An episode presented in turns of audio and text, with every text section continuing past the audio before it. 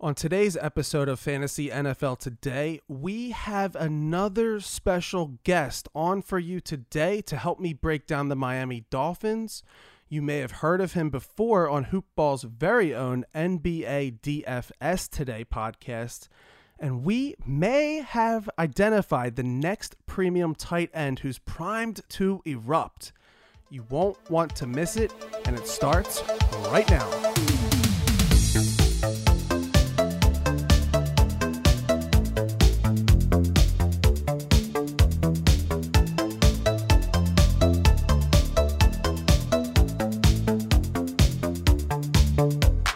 Welcome to Fantasy NFL Today, presented by Hoopball. Today is Wednesday, July 14th. I am your host, Anthony Germain. You can find me on Twitter at the Talking Sunday handle. That's T A L K I N G, Sunday, all one word. Today, we stay in the AFC East with only two teams left to go. If you missed yesterday's or Monday's show, we covered a lot of good stuff with the New York Jets and New England Patriots. We discussed two monster sleepers and a really good preseason bet with great value. So if you missed it, be sure to go back and check it out. Again, we stay in the AFC East, but we're gonna go. We're gonna get away from that cold, rainy corridor and head south to the Vice City, where the neon lights shine brighter than anywhere else in the world. That's right, the Miami Dolphins. But before we get into it, I have another special guest with us today that I'm very excited about. You may have heard of him before as he made an appearance on Hoopball's very own NBA DFS Today podcast. He's a DJ, and from what I can tell, loves the betting market. That's always music to my ears. And you can find him on Twitter at DJ Sammy Cap, all one word. He is Sam Cantalupo. Sam, welcome to the show. Thank you, AG. I really do appreciate that. Thanks for having me on, man. Yeah, absolutely. Been? I, have been great. I've been great. Um, we're in the second week of the show. Super excited that Hoopball has decided to expand uh, and, and bring in the football world. I understand that you have a very knowledgeable background in basketball, uh, but also a very avid fantasy football player as well. Am I right? I I like to think that. Yeah. um, I like to think I'm I might be a little better at basketball. Um, naturally, naturally, being, right? being a being a basketball site here. but I'm I'm big into fantasy football, and I'm ready to expand. I mean, I saw Brew uh, shared your tweet, and I'm like, I got I got to hit him up about this. I got to get on this train here. So you got to, you yeah. got to. so so I'm hoping you can actually help me break down this Miami Dolphins roster and pinpoint which players we should be targeting or avoiding. So last season, let's let's get into it here with these Dolphins. Last yeah. season, we saw this Dolphins team get on the right track, or at least start to, or at least start to get on that path of, for success. And although they just missed the playoffs, the team finished with a 10 and 6 overall record. Brian Flores, the head coach, a young and promising coach, returns for another season with his defensive coordinator Josh Boyer. But those two guys are defensive minded coaches, and that doesn't really help us much here in the fantasy world. Where our interest lies is within the offense. And one of the biggest changes going into this season is the new offensive coordinators. Yeah, coordinators, that's plural. They hired two from within the organization after letting go of Chan Gailey with the idea of prioritizing the entire offseason around building the foundation for Tua Tagovailoa, who they really couldn't seem to get going. And especially after seeing somebody like Joe Burrow, who had a bit of success, and Justin Herbert, who absolutely lit the league on fire last season, this has to be pretty worrisome for Dolphins fans. Am I right? Well, I mean, I uh, I compared Burrow and Tua a little bit earlier, and I th- I think we just have to give him the season to be honest. Um, of course, Burrow he started the whole year, and he had pretty much double than passing yards than what Tua had. But mm-hmm. if you really look at the numbers, he only had I think it was two more touchdown passes than Tua, and the same interceptions. Um, so in my opinion, I think the Dolphins just need to give him the season to see what he can really do. And I think he could get that 1,800 pass yards, even up to maybe 2,500 or close to close to three. I mean, that's pushing it, but give him a full season, and I think he could do a little better. Wow, that's uh, you you are giving Tua a little more uh, credit than I think most people. I think most people are kind of oh, uh, are starting to write him off. I'm not so sure I'm ready to write him off, but my main concern with Tua is pretty much it comes down to two things. One, that offensive line that he's playing behind is atrocious. Last season, the line finished I think is the the 28th best unit and I mean that was that was pretty much expected because I think they started three rookies along that line, and sometimes it takes time to gel. And then they went into the draft this year with the number six overall pick and passed on one of the top rookie tackle prospects. Some say you know generational prospect Penei Sewell for a wide receiver, which I thought was a little silly considering how bad the line was.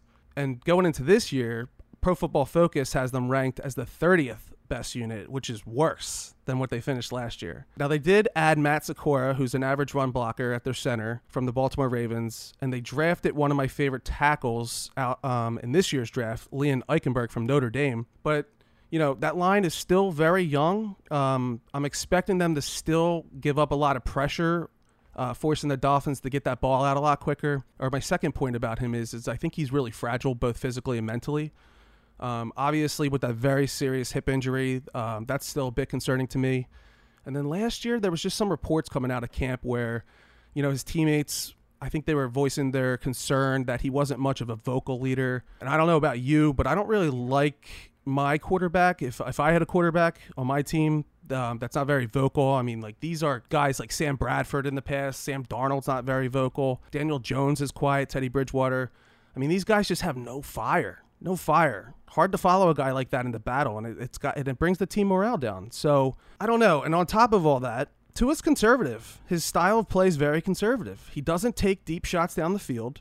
I think he only threw nine big time throws downfield last year, and you know that led to the constant flip flopping between him and Ryan Fitzpatrick. So when we look at Tua from a fantasy perspective, his current ADP sits around a mid 13th round pick. You seem pretty optimistic about him. Are you willing to take Tua as your quarterback I'm going to say two because he's you know he's going so far down the draft. But right. I don't know. Maybe you're so you're very optimistic that you're willing to roll the dice and throw him in as your QB one. Uh, I'm optimistic, but I'm not that optimistic. yeah. I don't think. Um, I mean, I'm looking at even Jalen Hurts. I'll take him over Tua. Oh, that's my boy. Um, but he, uh, I don't want to get too far off track here, but Hurts, he he really had the league on fire and he's exciting. Another exciting guy to watch out for too. But yeah, that's my that's my Philadelphia Eagles right there. There man. you go.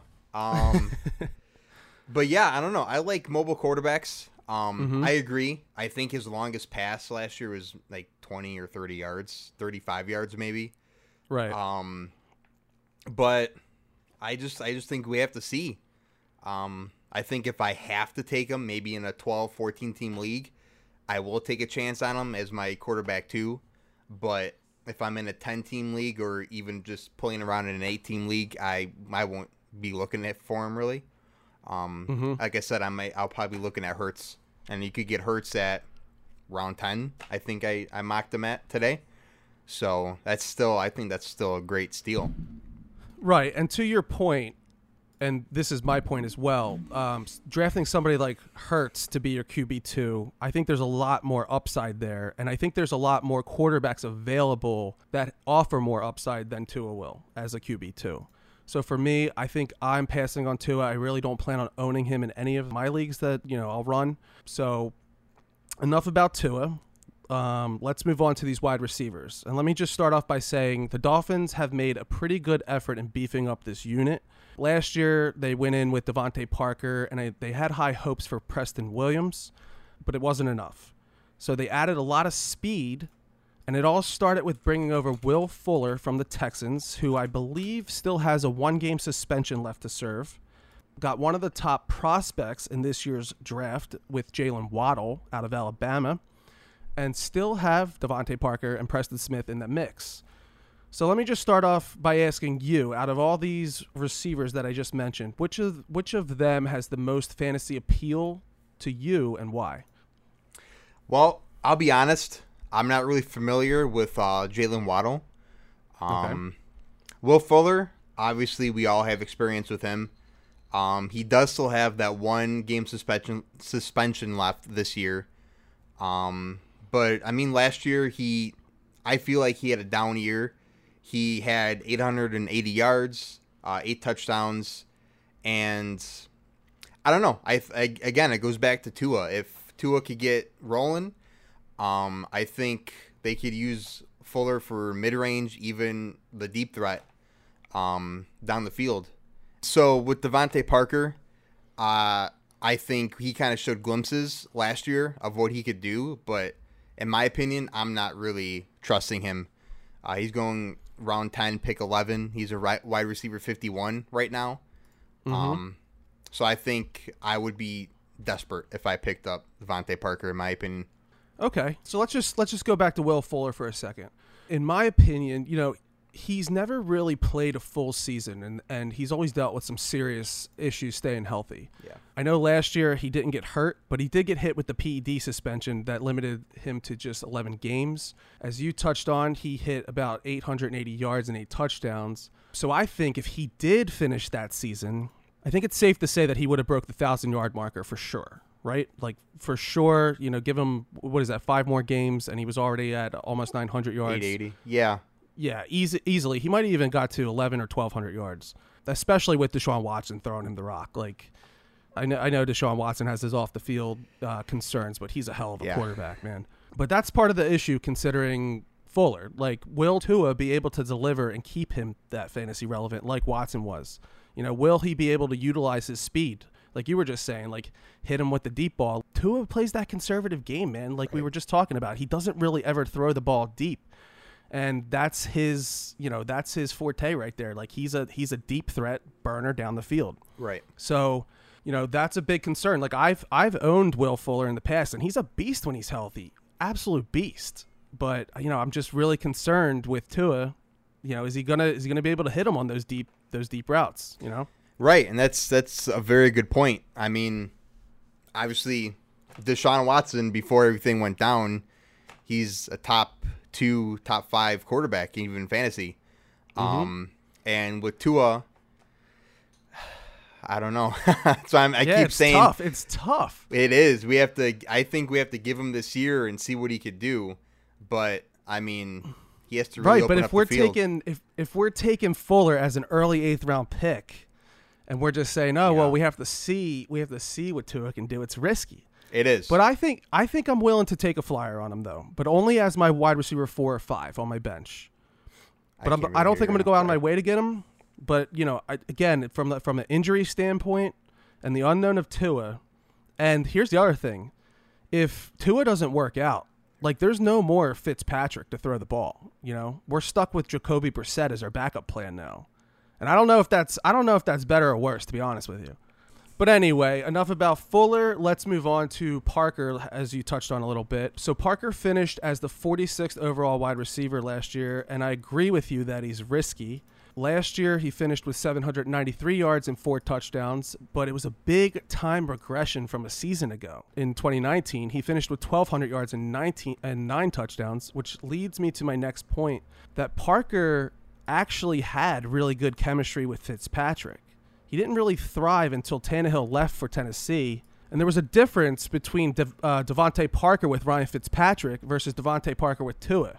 Under Fitzpatrick, Parker tar- was targeted about eight times a game. He averaged about 68 yards per game, and three of his four touchdowns came from Fitz.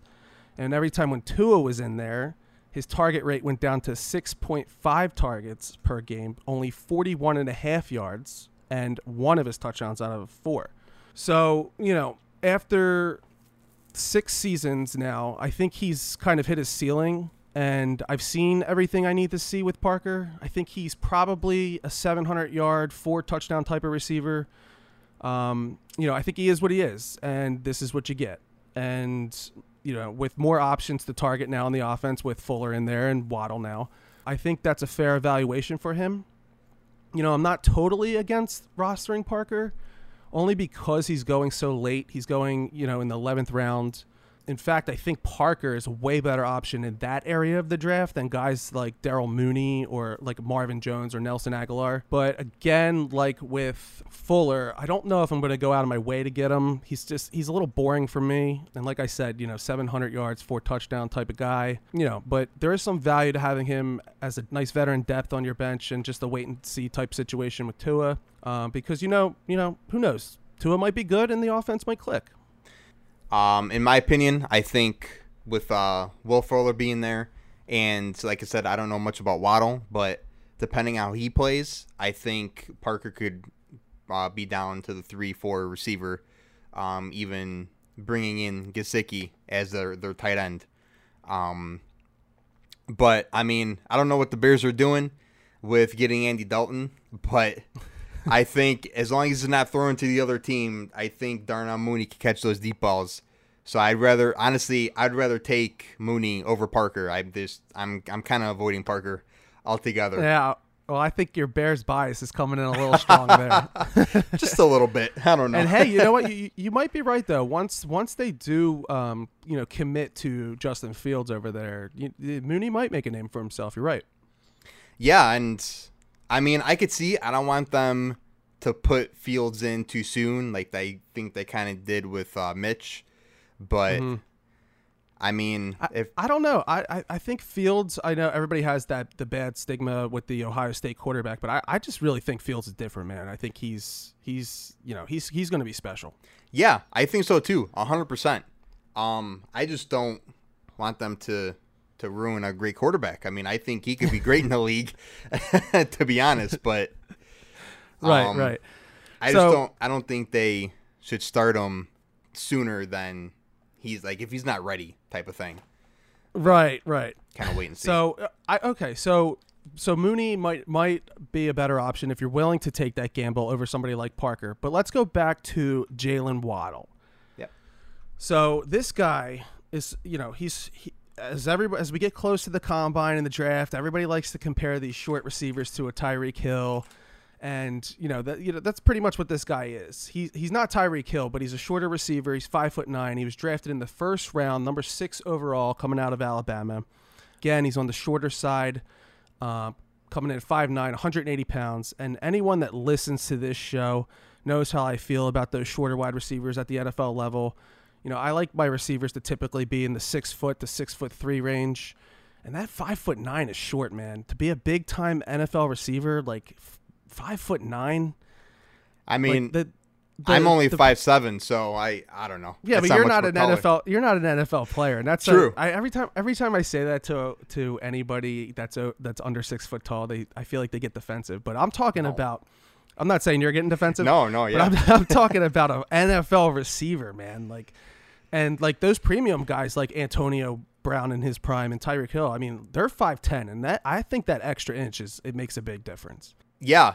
I I think I mean, taller the better. Like look at Julio Jones. He's he was a top receiver. I don't know how he'll do in Tennessee this year, but Right, and all your all your prime top wide receivers are in that 6 foot to 6 foot 3 range. Davante yeah. Adams, DeAndre Hopkins. But with Waddle here, to me, he didn't he didn't really have that impressive of a college career. I get that he's super elusive and shifty, but you know, so was Henry Ruggs. If you remember Henry Ruggs that went to the Raiders last year, also came out of Alabama. He was a little bit taller, five foot eleven, but he, you know, he's a short, speedy guy. And you know, I don't think it's fair to draw a conclusion on Ruggs yet, but Waddle's never come, he's never come close to cracking a thousand yards for the Crimson Tide, and that team was just ripping the ball, ripping the ball lately. You know, we saw Jerry Jeudy from Alabama, DeVonta Smith from Alabama. Those guys both went over a thousand yards. And it's just these shorter guys like Ruggs and now Waddle that, you know, they just couldn't get it done in that offense. Yeah, and like I said, I'm not gonna pretend like I know something I don't. I don't know much about Waddle, but I mean, like you said, with Ruggs, he he didn't get much many looks. Um, and right, and Derek Carr. The, the funny thing about that is Derek Carr on the Raiders is actually underrated for his deep ball throw. Mm-hmm. Like he's one of the most accurate quarterbacks when he throws it deep. Yeah, and Ruggs, you know, pretty much, you know, he had. I'm, I think he had a couple games where you know he had the the big catch for the touchdown, but you know, most of the season really didn't do anything. Right, exactly. So I just I think having a guy like Waddle, um, comparing him to Tyreek Hill. I, I I think with Tyreek Hill having Pat Mahomes, that's just a dynamic duo that we will rarely see. Right. Um, so I again, I have to wait and see what Waddle can do on the NFL level. Right. So he's so Waddle's going as a mid ninth round pick. I think he's gonna be fine, but I think he's better suited towards best ball leagues than you know because in best ball leagues they're setting your highest optimal lineup each week, Mm-hmm. And like I said, I'm sure he'll have his games where he has you know his three catches for 140 yards and two touchdowns, which works great for best ball. Right. But when it comes to you know your your redraft standard or half PPR leagues, you know I'm just I'm just not willing to take him even at a ninth round pick until he proves me otherwise. Right. And I'm just gonna stay away from him because I just Because you don't know much about Right. Can I say that enough there? But it. Uh, yeah, I mean, you see the rookies; they they have a good couple yards, but or a good couple games, I should say. And so I Right. agree with you. He'll he should have probably three games where he reaches 100 yards, maybe 120, and has two three touchdowns. But yeah, I think I'm gonna be Right, personally staying away from him right now. Yeah, and then he'll have those games like you just said, and then every other game after that, you know, he's gonna he's gonna be that guy that gets four catches for 40 yards. Right. Exactly. and that's that sucks to own on your on your roster and it sucks trying to make that decision on Sunday before kickoff you know should I put this guy in my lineup because he's either going to get me 4 points or 22 points like that's just too much stress for me yeah, and it, it's hard to it's hard to balance that. It's hard to predict that. I I'm not doing it. right all right all right so let's move on to the running game so the only Miami running back being drafted this year is Myles Gaskin his current ADP sits as an early 5th round pick so he's going fairly early And Gaskin was a popular waiver wire grab last season and performed pretty well for a lot of uh, owners. I think the Dolphins experimented a little with Jordan Howard and Matt Breida to open up the season, but Gaskin wound up conquering that, you know, the lead back duties there. He ended up the season with 972 all-purpose yards and five touchdowns in just 10 games. So almost 100 yards per game. I'd say that's pretty good. Yeah. Um, I will say though, it's important to note that the Dolphins tried to claim on Johnson from the Lions before the Eagles got their paws on him, and there were also rumors about them being in the sweepstakes for Aaron Jones during free agency before he decided to go back to Green Bay. So I think that's something to keep in mind that maybe they might be looking to lighten the load a little bit from Gaskin, um, or they're just not completely sold on him. Yeah, I I think I mean there's not really many running backs right now that you could really draft early. Um, I think Gaskin at the five, at the fifth round, I should say, uh, for a running back two would be it'd be good. Um, I think it's a good move, but I'm just I am worried that the Dolphins are still trying to look for somebody else and maybe take the load off Gaskin. Maybe they don't trust him, but that's I feel like that's risky with with uh, a lot of running backs on on a team that's I think kind of up and coming still. I mean, they did have 10 wins last year. They ended up the season pretty good at 10 and Mhm. 6, but yeah, that's that's risky. I mean, taking them fifth if I'm looking for another running back, I might take the risk, but Mhm. I would I would be looking on my board to see who else might be there. Um, just because they're they're looking, and that means to me they don't really trust them with the running back one duties. Right, and they never actually went out and and you know got a premium running back, you know, in free agency or through the draft. I mean, there's guys on the on the roster here. I'm seeing Malcolm Brown, uh, Salvon Ahmed, Patrick Laird, and uh, Gerrid Doaks. Do you think any of those guys have a shot at taking some carries from Gaskin? Not really. I mean, if they keep if they keep the depth chart at the running back position that they have it now, I think it's Gaskin's backfield. Um, I mean, we saw Malcolm Brown in on the Rams. Just Mm-hmm. He had pretty much he was a sharing uh, running back, but he was it was kind of like a running back one, and he didn't really do much. So I don't think Right. he's really much of a threat to Gaskin. Um, so if they keep that, I think Uh-huh. he'll be a good running back one and worth the fifth round pick. Um, Right, and Yeah. if anything, I think Malcolm Brown might serve more as a goal line back, which kind of sucks if you're a Gaskin owner. Um, Yeah. because he is he is powerful. He's a he's a pretty big back that you know he's he's kind of that guy that you need you know two or three guys to bring down, and then when he goes down, he falls forward. So I think he fits that mold more. Somebody I'm kind of interested in a little bit, not you know in any sense to draft him, is Gerrid Doaks out of Cincinnati. They got this guy in the seventh round. He's 5'11, 228 pounds, and has some explosiveness for his size. But again, not really somebody we're going to draft here. More somebody to kind of star and, you know, keep an eye on in your waiver column.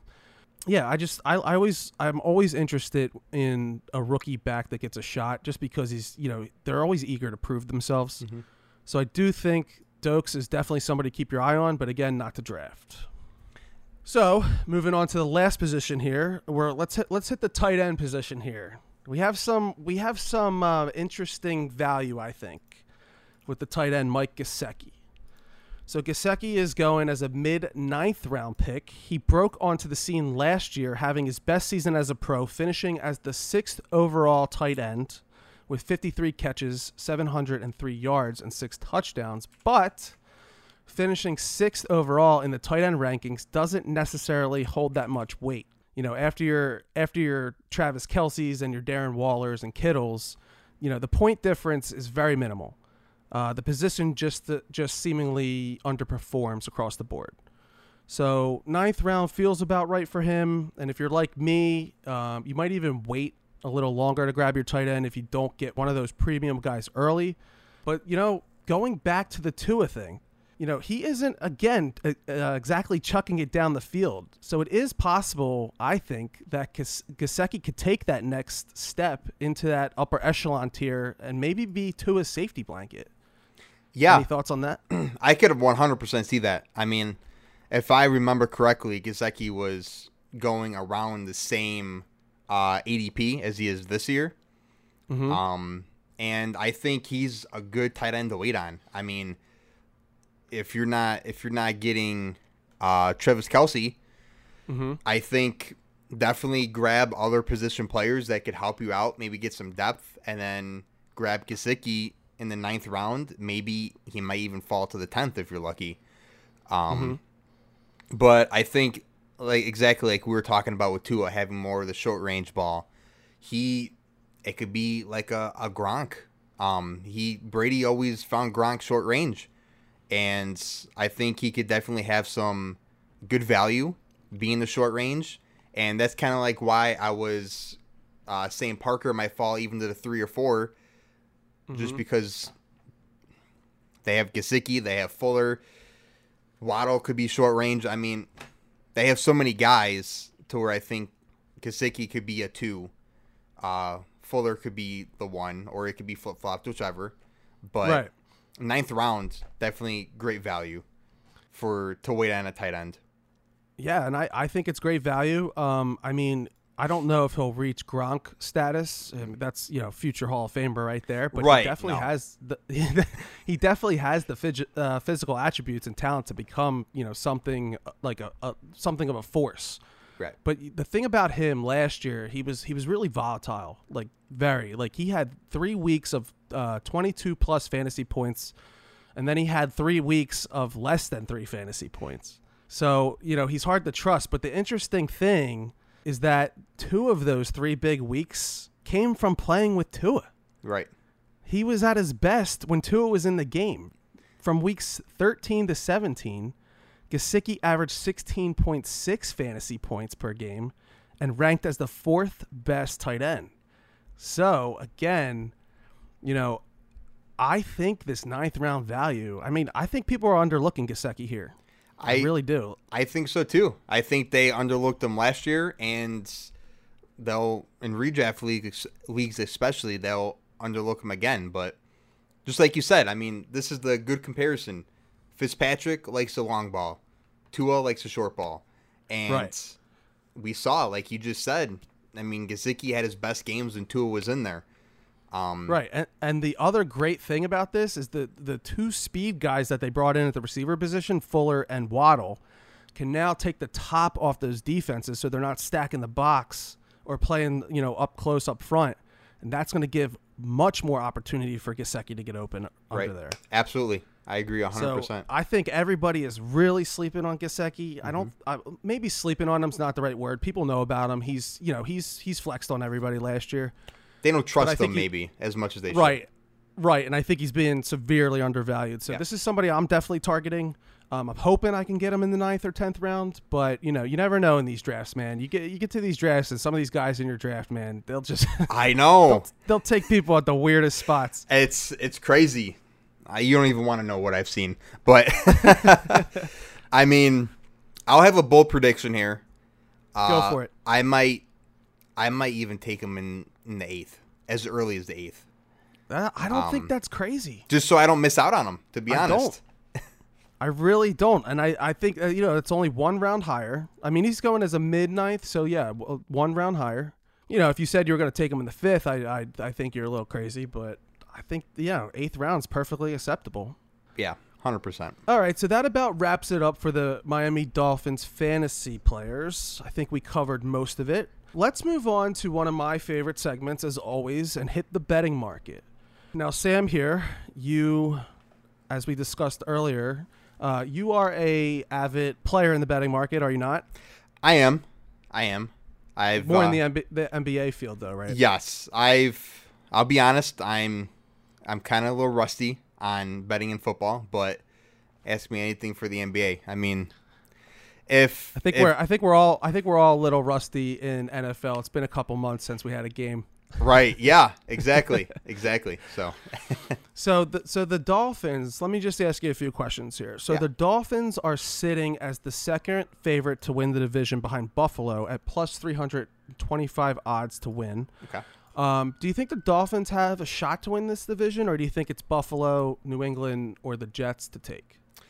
I Or what do you or do- or do you what I'm trying to say here is Yeah. do you think that's good value for the Dolphins? Would you be willing to put even just a small amount because the odds are at plus 325? plus three twenty five. I think Buffalo would have to have something really bad happen to them. Um, something like maybe, and I don't wish injury on anybody, but I think if God forbid Josh Allen were to go down, and then my boy Mitch would be in there, I think the the Bills would be a little bit in trouble. Um, right. but I think at plus 300, I would I would put something small on there just just in case New England catches fire. Um, then, Which is a very big possibility. right. Then I think it would be it would be the Dolphins sitting in third place at least. So something small. I wouldn't go crazy with it. Is my opinion. Right, and I I agree with you that there is the value on this is isn't bad, and it is worth putting a little something on. If you listen to my last episode with the Patriots, I actually have them winning the division. Um, their odds are slightly higher at plus three fifty. Okay. Um, and I think that that's phenomenal odds for a pedigree team like the New England Patriots. I mean, they had a down year last year, but people don't remember that half of their half of their defense opted out for COVID related reasons. Yeah. So they're back at full strength. They brought in all these free agents.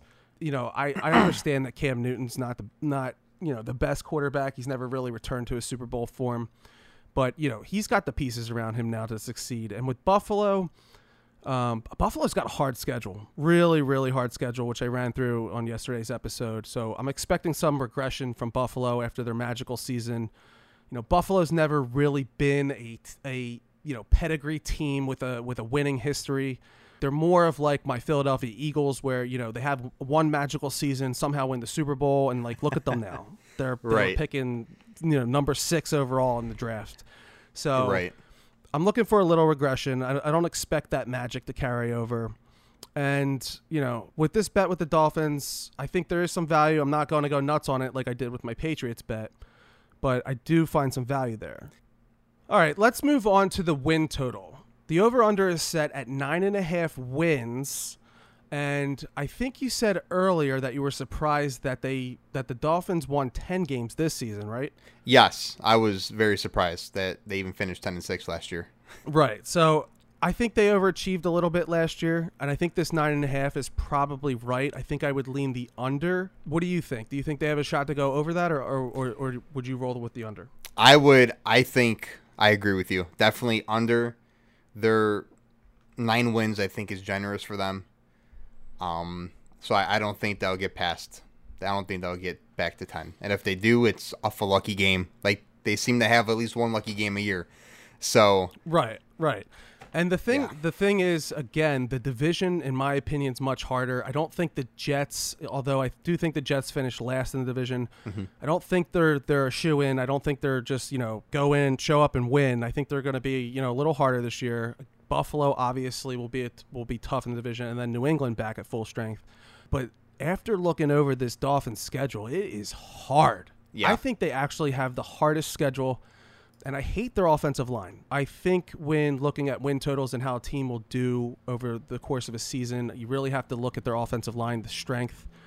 Like I discussed earlier, P- Pro Football Focus has them as the 30th, which is the third worst line in football. But if I'm just looking over this schedule, if, if you don't mind, I'm just going to run through it real quick and just Yeah. explain to people how hard this schedule is. So, you know, for, for starters, they their first two games are in New England and home against the Bills. That's two of their hardest division opponents, and things can go south right away. Like if they get off to an 0-2 start, that's that's already trouble. Yep. They then travel to Las Vegas, and with no more COVID restrictions, I think going to Las Vegas can be distracting, especially for young players. It's a lot of gambling, a lot of clubs. I think Las Vegas is going to have a little bit of a bigger home field advantage than most people expect. I think a lot of teams coming to Las Vegas are going to are going to have a hard time beating them there because they're going to they're not going to, you know, they're going to be going out all the time. right, they have to be very focused when they're in there. Exactly. it's almost like it's almost like with the Dolphins here when a- when a lot of teams travel to Miami, you know, they go to South uh, South Beach Yeah. and you know go out clubbing and everything like that. So Right. you know, I think that's something to, to keep an eye on here. The Indy hard team at Tampa Bay, obviously Super Bowl champions, tough out. and they have to travel to London against the Jaguars. Now I know it's the Jaguars, but that travel, that's a long flight. And when they come back from that long trip, they get Atlanta coming off their bye, followed by Buffalo coming off their bye. So that's two back-to-back teams coming off their bye week. Yeah, I mean, I I agree. It's New England Buffalo. I could see them easily going 0 2 right there. Uh, Las Vegas, they have a shot at winning it, but they could definitely be 0 3 uh, by that time. And then maybe by week six, before they go to London, maybe 1 and 4. Mm-hmm. Um, yeah, they they do have a really tough season. I think I think they'll win that game against the Jags. It's just it's just that travel when they come back and then they get Atlanta off their bye week. So Atlanta's going to be super rest up while or rested up while you know they're trying to recover from this long trip and then the following week they play the Buffalo Bills also off their bye week. It's like they can't catch a break. And then they also get a um let me see on this right here. They yeah, they also get a home game, but it's prime time against the Baltimore Ravens. That's no easy out. No. And there is, but there is some good news. They do get three straight home games. I'm seeing right here, um, towards the end of the schedule here, and they have a bye week wedged in, so they won't have to travel for a full month. And these are all beatable teams. Yeah. Um, so I can see them going on a late late heater, but I think they're going to need it because these last three games I'm looking at Monday night Monday night football in New Orleans.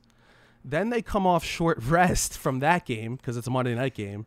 Have to travel to Tennessee to play them coming off 10 day rest because Tennessee just played a Thursday night game. And then they close out the season against the Pats. I mean, this, this is, I think this might be one of the hardest schedules in the whole NFL. I I think so too. I mean, like you said, So I, I- think their best shot would be weeks 11 to 15 of Yeah, trying to like- sneak in even I mean, a wild card brutal. if they could and get now it. that I'm thinking, know. the more I'm thinking about it, I don't even know if I would put five dollars on that plus three twenty five.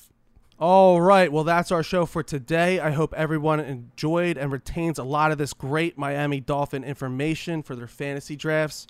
Sam, thanks for coming on. You were great. I hope to have you on the show again sometime in the near future if you will grace me with your presence. Of course, I, I appreciate you having me on, and I like to I like to do this a little more often. This was fun. Yeah, no problem. Uh, you know, I'm sorry to throw the Miami Dolphins on you. I know you're a Bears fan. We we touched a little bit on the Bears, but uh, you know, when I come around to that Bears that Bears episode, I'll be sure to have you on. I'll I'll be there for you. I got you. I'm sure I'm, I'm sure you got a lot of great great information for me on that one. Yes, I do. I don't know if it's good information, but yeah, I, I like I like them this year. I like them. So, yes. So that's our show for today. Again, I hope everyone enjoyed it. Sam, you were awesome, great, and uh, we'll talk to you later.